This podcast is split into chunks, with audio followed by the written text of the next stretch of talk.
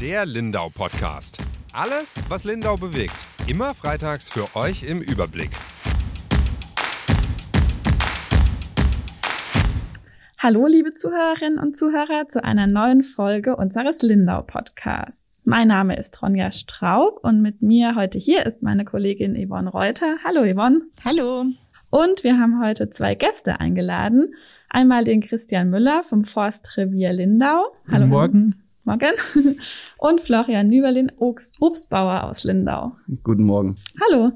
Ja, die letzten Wochen haben sich, glaube ich, viele über das Wetter gefreut. Es war immer super warm, die Sonne hat geschienen, wir konnten alle schon wandern gehen und ähm, es war ein super tolles Wetter, es war auch sehr warm. Wir haben uns gefreut, aber für die Natur ist es natürlich nicht so gut, wenn so viel Trockenheit ähm, da ist. Und es hat sehr, sehr wenig geregnet. Jetzt gestern, heute ist halt lange mal wieder ein bisschen Wasser vom Himmel gefallen. Wie ist es denn für Sie, Herr Müller und Herr Nüberlin? Freuen Sie sich, dass es jetzt heute mal wieder regnet? Also ich freue mich sehr. Möchten Sie uns verraten, warum? Vermutlich hat das mit den Wäldern zu tun, die ja, hier genau. um Lindau das hat sind. eigentlich im mit meinem Aufgabenbereich zu tun. Also wir sind ja hier schwerpunktmäßig mit der Aufforstung von Schadholzflächen beschäftigt. Das heißt also, wir müssen die Wälder teilweise auch durch Pflanzung verjüngen, neue klimatolerante Baumarten einbringen. Und in dieser Anwuchsphase ist es natürlich besonders wichtig, dass die Bäume gut wasserversorgt sind. Das heißt also, ich habe schon einen bangen Blick gehabt, äh, ob wir dann diese Pflanzungen als Staat dann sogar bewässern müssen, was sehr, sehr aufwendig ist im Wald. Ist anders wie jetzt halt in, in Anlagen Gemüsekultur oder Obst. Und ich bin sehr, sehr froh, dass jetzt diese jungen Bäumchen, die jetzt teilweise schon im Boden sind, das erste Nass bekommen haben. Weil ohne Wasser geht es einfach nicht. Das heißt, Sie haben ja schon reagiert quasi auf die äh, Trockenheit und pflanzen jetzt neue Bäume. Wie ist es denn mit den alten Bäumen, wenn die jetzt so trocken haben? Was passiert da? Ja, mit den alten Bäumen, äh, die haben verschiedene Anpassungsstrategien natürlich, weil Bäume können sich auch an Trockenheit anpassen. Es ist nur so, wenn das über ein gewisses Maß hinausgeht, die Trockenheit, werden sie halt sehr anfällig. Das heißt also, Schadorganismen, Pilze, aber besonders Insekten haben dann sozusagen Treffen auf einen Organismus, auf ein Lebewesen, auf einen Baum, der von der Vitalität geschwächt ist und können dann natürlich dann auch entsprechend wirtschaftliche Schäden verursachen, indem sie die Bäume dann zum Absterben bringen. Was man gemeinhin dann als Borkenkäferschäden dann bezeichnet, bei uns in Süddeutschland mit den vielen Fichten. Ja, ich glaube, wir sprechen gleich noch ein bisschen ausführlicher auch über den Borkenkäfer und weitere Schäden im Wald. Herr Nieberlin, Sie als Obstbauer sind da ja sicherlich auch davon betroffen oder müssen auch immer viel aufs Wetter schauen. Wie ist denn der trockene März oder das trockene Frühjahr jetzt für Sie verlaufen? Welche Folgen hatte das denn für Sie und Ihr Obst? Genau, uns ähm, geht es da eigentlich ähnlich wie im Herrn Müller. Ähm, wobei ich sagen muss, ähm, wir sind selbstverständlich jetzt auch sehr froh über den Niederschlag, der jetzt gekommen ist. Ähm, es ist jetzt aber so, dass ähm, gerade die frisch gepflanzten Bäume, was ja jetzt, sage ich mal, bei vielen Kollegen in den letzten zwei Wochen passiert ist, wurden neue Anlagen gepflanzt. Ähm, da ist der Regen jetzt natürlich äh, ein Segen. Ähm, bei den, weil es vorhin angesprochen wurde, bei den älteren Bäumen bei uns im Bestand ähm, ist es so, dass wir jetzt ähm, noch nicht die große Sorge hatten. Wir hatten zwar jetzt eine längere Trockenphase, ähm, jetzt ist es aber so, dass ähm, bei uns in Lindau, speziell jetzt in den Gebieten, wo wir unsere Bäume haben, sehr lehmigen Boden haben. Das heißt, ähm, der Boden speichert da auch sehr gut die Feuchtigkeit. Und ähm, also diese Bäume waren noch sehr gut versorgt. Ähm, also da haben wir jetzt noch nicht mit der Angst zu tun bekommen. Ähm, selbstverständlich haben wir aber auch, äh, beziehungsweise habe ich gesehen, ähm, Kollegen, die dann gerade die frisch gepflanzten Bäume auch schon bewässert haben. Ähm, liegt natürlich auch daran, dass die Wurzeln einfach noch nicht so ausgeprägt sind.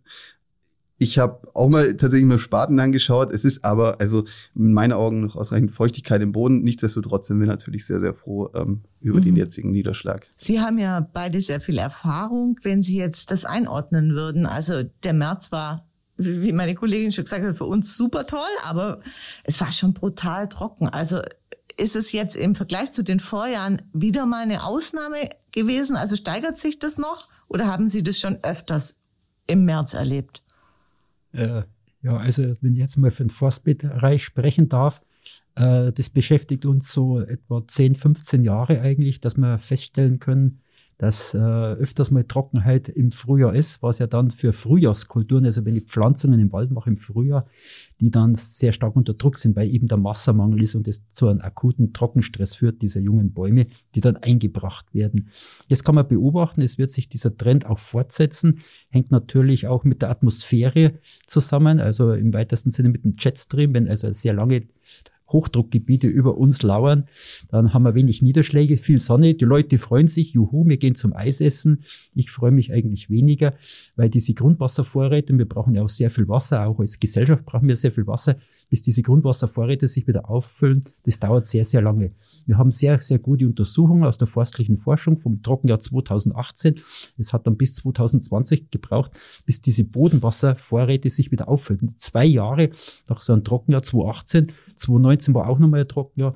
Also von daher äh, ist es sehr wichtig, dass dieser Regen ist. Das nutzt jetzt nur relativ wenig, müsst, müsst jetzt von unserer Seite aus, könnt es ruhig drei Wochen durchregnen. Okay, also Aber jetzt nützt noch gar nicht so viel, oder? Das bis sich diese Bodenwasservorräte, bis sich diese Bodenwasservorräte mhm. wieder auffüllen. Ah, ja. Und mhm. bis auch wieder diese Wasserwerke Entwarnung geben, weil wir brauchen auch als Gesellschaft sehr viel Wasser und das muss ja irgendwo herkommen. Mhm. Ja, also ich meine, Sie können Ihre Wälder ja schlecht bewässern, so wie vielleicht Sie Ihre Obstbäume ja noch bewässern können. Wenn es dann zu wenig regnet, ist das ja im Wald wahrscheinlich schwierig, oder? Also es ist ja bei uns im Wald ist es schwierig, wirtschaftlich nicht mehr darstellbar. Und deswegen haben wir andere Anpassungsstrategien, die uns mit der Klimakrise dann aufgezwungen werden. Aber wir haben Handlungsstrategien, die haben wir entwickelt. Äh, wir wären ja schlechte Förster und auch die forstlichen Forschungsanstalten, wenn wir uns nicht auf diese Problematik natürlich vorbereiten. Und wir haben da verschiedene Alternativen. Und Beispiele sind, dass Sie neue Baumsorten anpflanzen? Eines, eines ist, dass neue Baumarten kommen.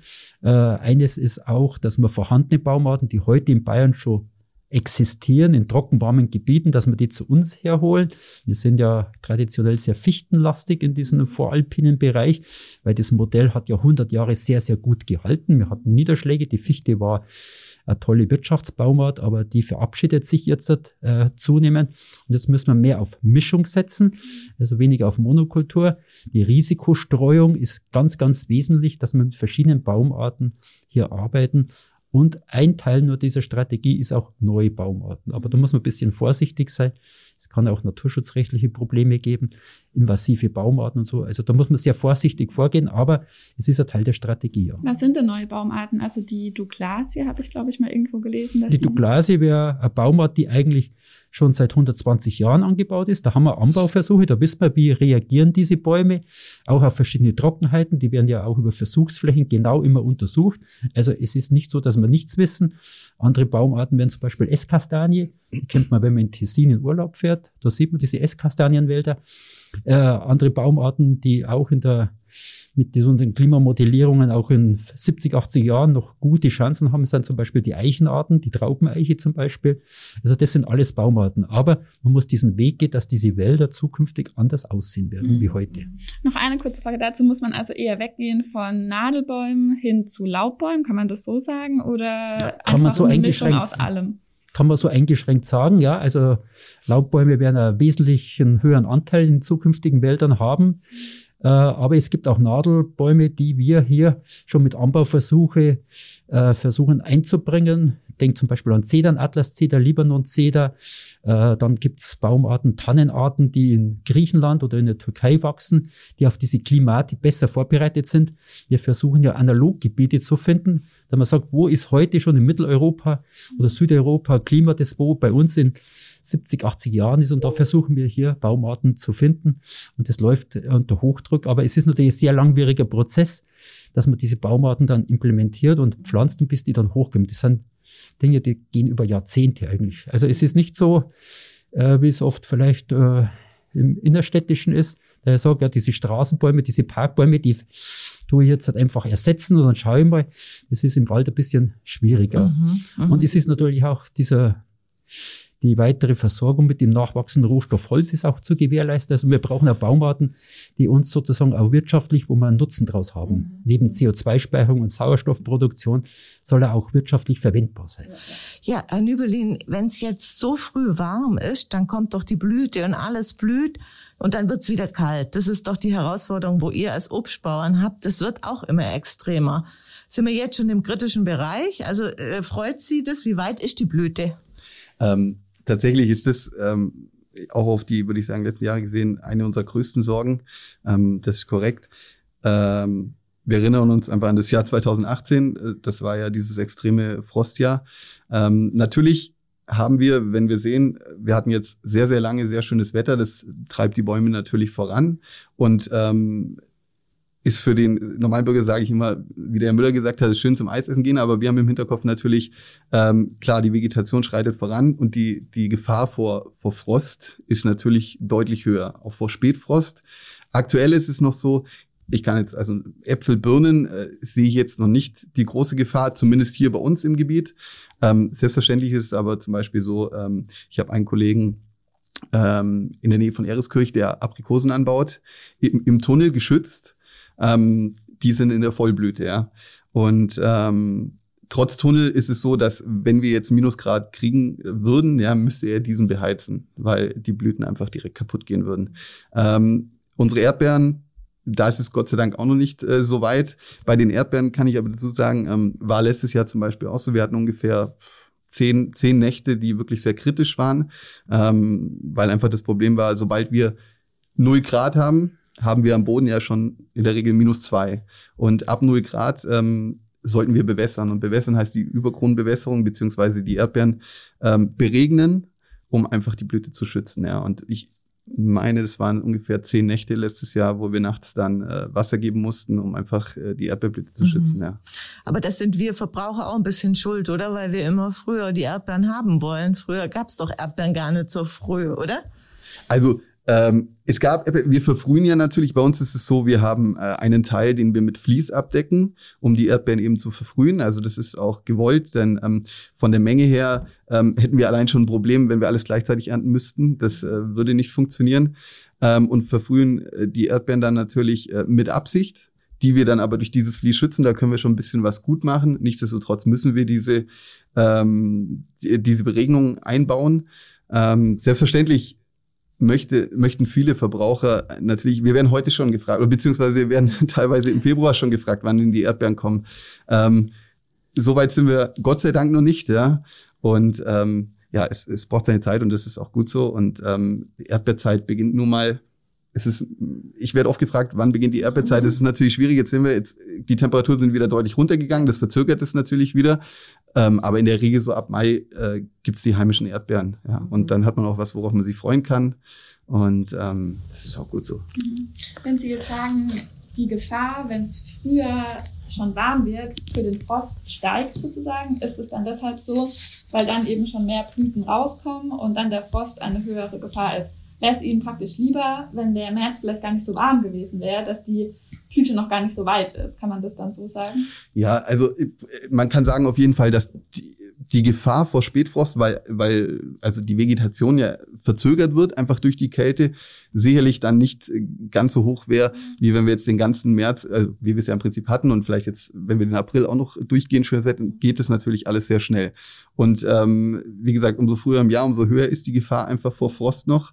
Und ähm, wenn, wenn das Wetter nicht, sage ich mal, Temperaturen nicht ganz so warm wäre oder so hoch wäre, ähm, wäre die Gefahr sicherlich nicht ganz so hoch. Wobei man da auch sagen kann, und da sagen wir immer, wir sind ähm, auch 2018 ähm, hatten wir auch, sage ich mal, relativ viel Glück, ja. Also bei uns war schon auch einiges kaputt, aber es war noch im Rahmen und ähm, wir sind sehr nah am Fender, ja. Ich könnte mir vorstellen, dass das ausmacht. Und dann natürlich haben wir einfach den See. Der See, der jetzt da ähm, im Prinzip Kälte abgibt, ja, und das sicherlich auch noch mit verzögert.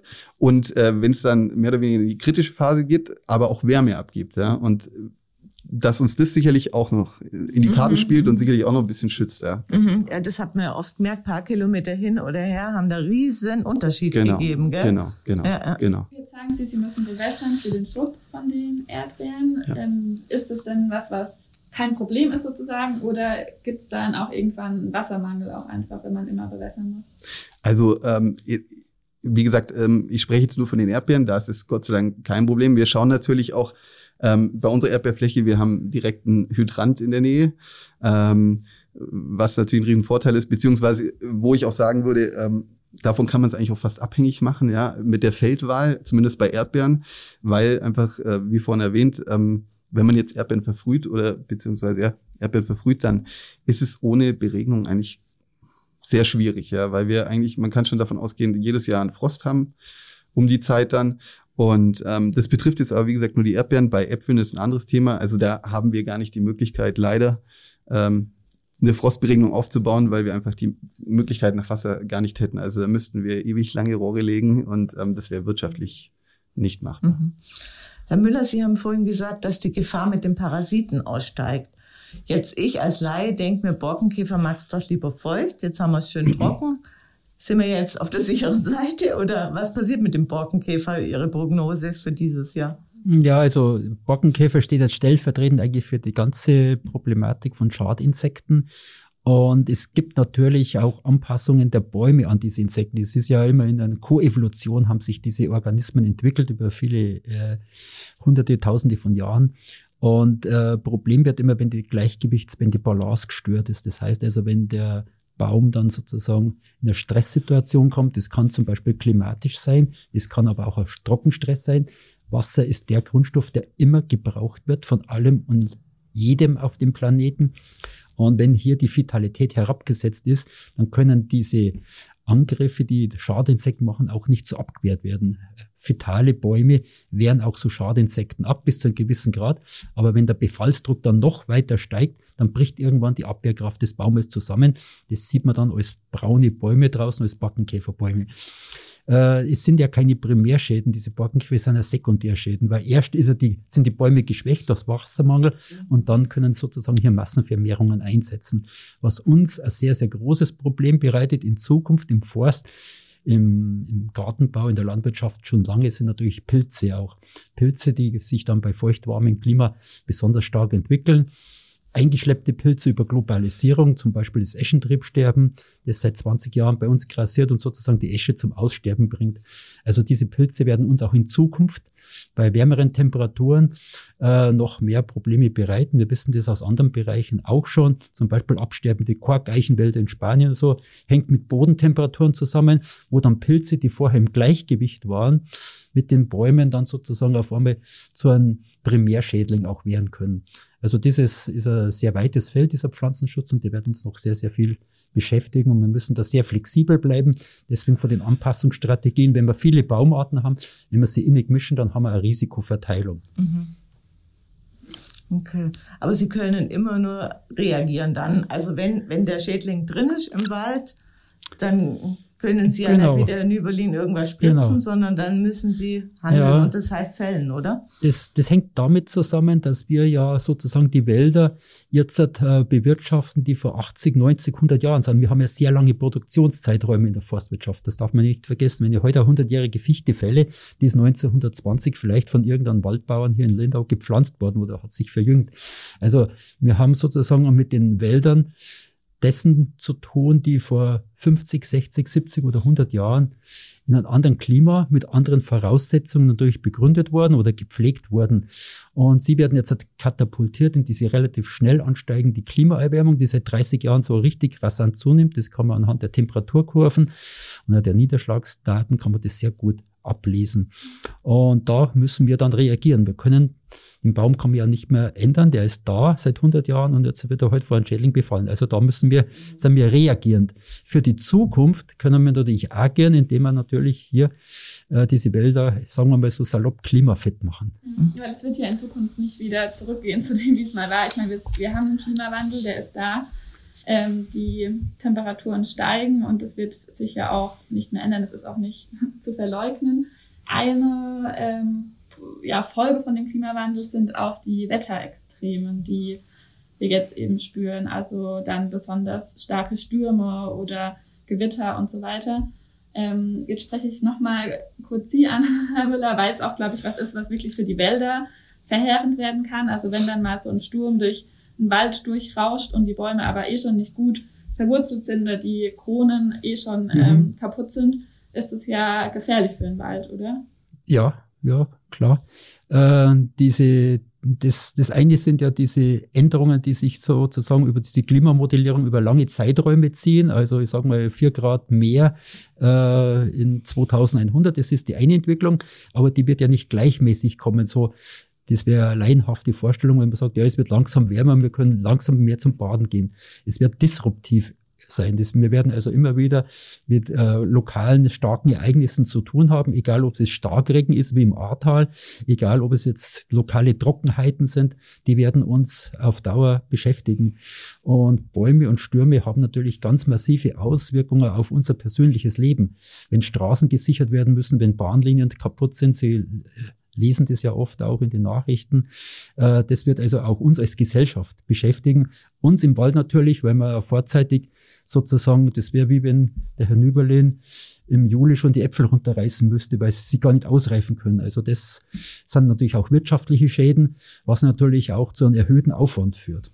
Mhm. Aber das ist ja bei euch ähnlich, oder? Also ich meine, da ist es der Hagel, oder? Wahrscheinlich. Oder was ist da die größte Sorge? Genau. Also ähm, vielleicht zum Thema vorhin ähm, nochmal ganz kurz. Also vielleicht auch was Positives, ja, warum das Wetter so gut war, ist es zum Beispiel, weil wir beim Thema Pflanzenschutz waren, ähm, mit eins der größten Probleme bei uns ist ja auch äh, der Pilz, ja, der mhm. Schorf, ähm, der sich, der die Feuchtigkeit natürlich liebt, ja. Ähm, da konnten wir jetzt sicherlich zwei, drei Behandlungen im Vergleich zum letzten, vorletzten Jahr uns schon sparen, ähm, weil, und das darf man auch nicht vergessen, jedes Mal, wenn wir nie, keinen Pflanzenschutz machen müssen, ja, sind wir heilfroh, weil das natürlich äh, wirtschaftlich gesehen auch äh, sehr viel ausmacht. Und ähm, mit den Schädlingen ist es das ähnliche Thema. Ähm, da ist es nur so, also oftmals ist es so, die Anlagen werden kontrolliert. Ähm, es ist so, es gibt eine wirtschaftliche Schadschwelle. Wenn die irgendwann übertreten wird, dann müssen wir natürlich handeln. Ja. Aber es gibt Gott sei Dank ja auch ähm, viele Nützlinge, ähm, die es automatisch ähm, die Schädlinge bekämpfen. Wir machen viel mit Pheromonfallen zum Beispiel auch. Äh, viele Kollegen. So Lockstoffe sind das, Lockstoffe? Mhm. genau, um sie zu verwirren. Also man macht da sehr viel vorher, bevor man da halt sagt, okay, ähm, die wirtschaftliche Schadschwelle, die ist jetzt erreicht. Wir müssen schauen, dass also wir müssen den Ertrag sichern.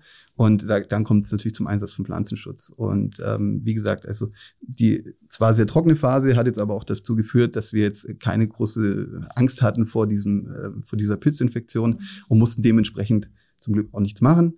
Und ähm, ja, das ist ein Vorteil. Aber jetzt zu den Starkereignissen äh, oder starken Wetterereignissen, da ist, glaube ich, der Hagel was, was euch ziemlich zusetzt. Richtig, der, der Hagel ist natürlich äh, Riesenthema und äh, der Hagel kann einfach, also äh, salopp gesagt, die ganze Arbeit, äh, ähm, die wir in einem Jahr machen, in zwei Minuten zerstören. Mhm, ja. Mhm. Jetzt ist es natürlich so, ähm, dass die meisten Kollegen inzwischen Hagelnetz äh, installiert haben.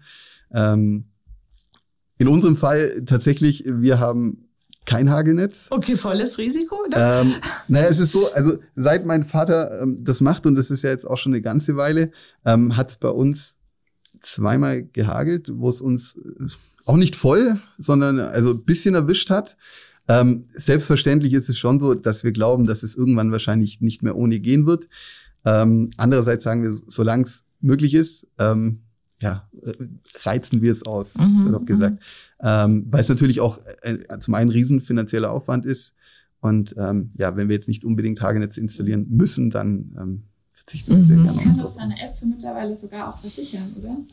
Das ist richtig. Es gibt, es gibt eine Hagelversicherung auch. Nur die Police ist derartig hoch. Ähm, also da ist es fast schon so, dass man sich wünscht jedes Jahr wahrscheinlich, jetzt, dass es hagelt. Das hört sich jetzt doof an, aber ja. es ist tatsächlich, also ich mhm. kenne auch kaum jemand, der eine hat, ja, mhm. weil, weil die einfach so hoch ist, dass es äh, ja fast nicht machbar ist. Mhm. mhm. Aber Hagel ist äh, absolut ist ein Riesenthema und mhm. man sagt so in der Theorie, also zwei Jahre Hagel packt man und ähm, dann ist der Betrieb aber Mhm, mh. Mit großer Wahrscheinlichkeit, wahrscheinlich am Ende, ja. Mhm, mh. genau. Und mit, also, mh, wie sehen Sie jetzt für die kommende, für die folgende Saison, was sehen Sie da als die größten Gefahren für Ihre Ernte sozusagen. Also jetzt äh, haben sie das mit dem Frühjahr ist jetzt auch nicht klar, ob mhm. man es gut überstanden ja. hat oder nicht, aber ja. es sieht jetzt einigermaßen danach aus. Ja. Ähm, mit was rechnen Sie denn jetzt für diese?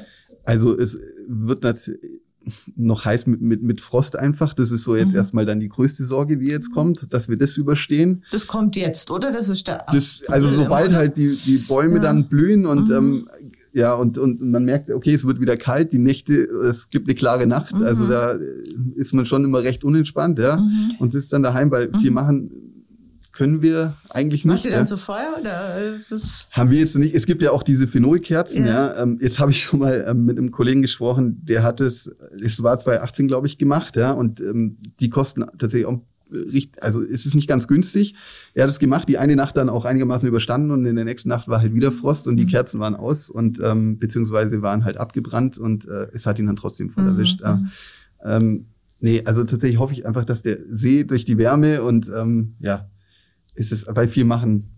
Also sie passen da eigentlich gar nicht so viel an, wenn man es jetzt nochmal mit den Wäldern praktisch vergleicht. Da wird viel versucht, ausprobiert, getan, dass man sich anpasst an die Situation. Bei Ihnen ist es natürlich eher so, also, in manchen Sachen sind Sie sogar froh, dass Sie so ja. sind, wie Sie sind vielleicht, oder? Also beim, beim Frost ist einfach schwierig, ja. Wir passen uns selbstverständlich an, ähm, zum Beispiel beim Niederschlag, ja. Wir haben jetzt zwei neue Anlagen gepflanzt, das sind resistente Sorten. Das heißt, ähm, dass die Hoffnung, wenn wir Niederschlag haben, die sind nicht oder bist kaum anfällig für, für diesen Schorf, für diesen Pilz, ja. Äh, Erdbeeren oder was? was nee, das, sind, das ist eine Apfelsorte. Apfel. Das ist eine Apfelsorte. Ähm, nichtsdestotrotz wissen wir, ohne Pflanzenschutz und ähm, das wissen leider viele Menschen auch, geht es einfach nicht, ja, weil am Beispiel diesen Sorten auch ähm, äh, diese Resistenzen können brechen, wenn wir gar nichts machen und ähm, es bringt uns natürlich nichts, ähm, wenn wir die zwei Jahre pflanzen, zwar nichts machen müssen und danach aber hinterher sein müssen mhm, die ganze mhm. Zeit. Ja. Mhm, mhm, und ähm, das ist was, wo wir auf jeden Fall entgegengehen, wo wir auch anpassen und wo wir sehr froh sind, dass wir es haben, aber ähm, ja, wir müssten theoretisch dann eine Apfelsorte haben, die halt dann erst im sage ich mal, blöd gesagt, im, im, vielleicht Juni oder, oder ja, wir hatten auch schon Mai vielleicht vor, äh, im Juni blüht. Und ähm, aber bisher ist da ja mhm, mh. leider nicht viel möglich. Okay. Herr Müller, haben Sie doch einen Tipp für uns Hobbygärtner oder ihr beide? Ähm, zum Beispiel muss ich jetzt, ich habe einen Baum im Garten, muss ich den jetzt bewässern oder soll ich das lieber noch nicht machen oder ist es sinnvoll? Tue ich ihm was Gutes? Also jetzt aus meiner Sicht, äh, ich, red, ich spreche jetzt mal für die Hobbyförster lieber, nicht für die Hobbygärtner. Das dürfte Herr Nüberlin machen. Ich glaube, das ist gar noch wesentlich besser. Äh, man muss natürlich beachten auch, äh, dass, äh, dass die Bäume natürlich auch die Eigenschaft haben, tiefe Bodenhorizonte zu erschließen. Das ist eine Überlebensstrategie, dass er möglichst tief runtergeht. Jetzt anders wie im Erwerbsobstbau, aber im, im Wald und wenn ich den sozusagen verwöhne, indem ich ihn bewässere, zwinge ich ihn ja nicht, dass er Wurzeln bildet. Also von daher mhm. sollte man auch ein bisschen robust mit den Bäumen umgehen. Äh, es gibt Baumarten, die man dann natürlich im Gartenbereich pflanzt, die eigentlich da bei uns gar nicht hergehören die muss ich dann sozusagen, ich nenne es mal dieses, als Wachkoma-Patient dauernd betreuen. Okay. Also das EKG und die, die, die Gießkanne und da muss man dauernd dabei sein und dann vielleicht die, die Blätter oder die Nadeln noch streicheln. Äh, aber das ist dann, das hängt ja. dann, das hängt dann aber auch damit zusammen, dass ich irgendeine Baumart herbringe, die vielleicht gar nicht daher passt. Äh, oder vielleicht bloß zufällig überlebt also mit Riesenaufwand. Mhm. Ähm, da bin ich jetzt als Förster eigentlich in einer, in einer, auf einer anderen Fraktion, weil bei uns wirken schon Selektionskräfte draußen in der freien Natur. Und wir versuchen halt die Strategie über Baumartenmischungen herzubekommen. Mhm. Also äh, die Waldbesitzer, die werden von uns dementsprechend beraten und wir haben auch äh, Musterbestände. Das wäre auch mal eine Sache vielleicht für die Presse, dass man diese Musterbestände, diese Umbaubestände mal besichtigt. Die können wir anschauen in Ländern, wo wir halt äh, neue Baumarten bringen und wo man das auch mal draußen in der Natur vorzeigen kann. Mhm. Jetzt bin ich schon erleichtert, weil verwöhnt wird mein Apfelbaum nicht. da mache ich ja alles richtig. Meine auch nicht. Meine auch nicht. Okay. Muss er durch. Genau.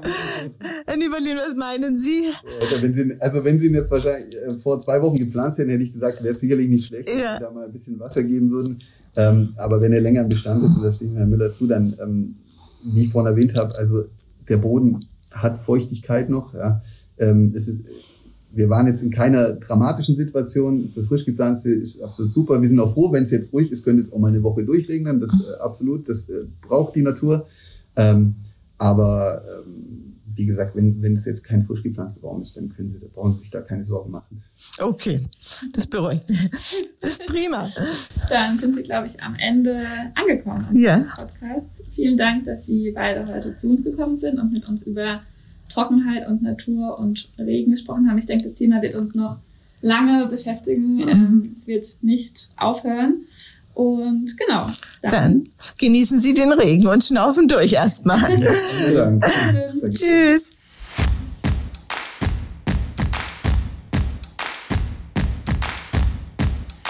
Der Lindau Podcast. Alles, was Lindau bewegt. Immer freitags für euch im Überblick. Auf schwäbische.de findet ihr mehr als diesen Podcast. Das Digitalabo gibt es schon für 9,90 Euro im Monat. Als Hörerin oder Hörer dieses Podcasts bekommt ihr den ersten Monat sogar kostenlos. Geht dazu auf www.schwäbische.de slash Podcastangebot. Das Probeabo endet automatisch nach einem Monat. Viel Spaß auf unserer Website.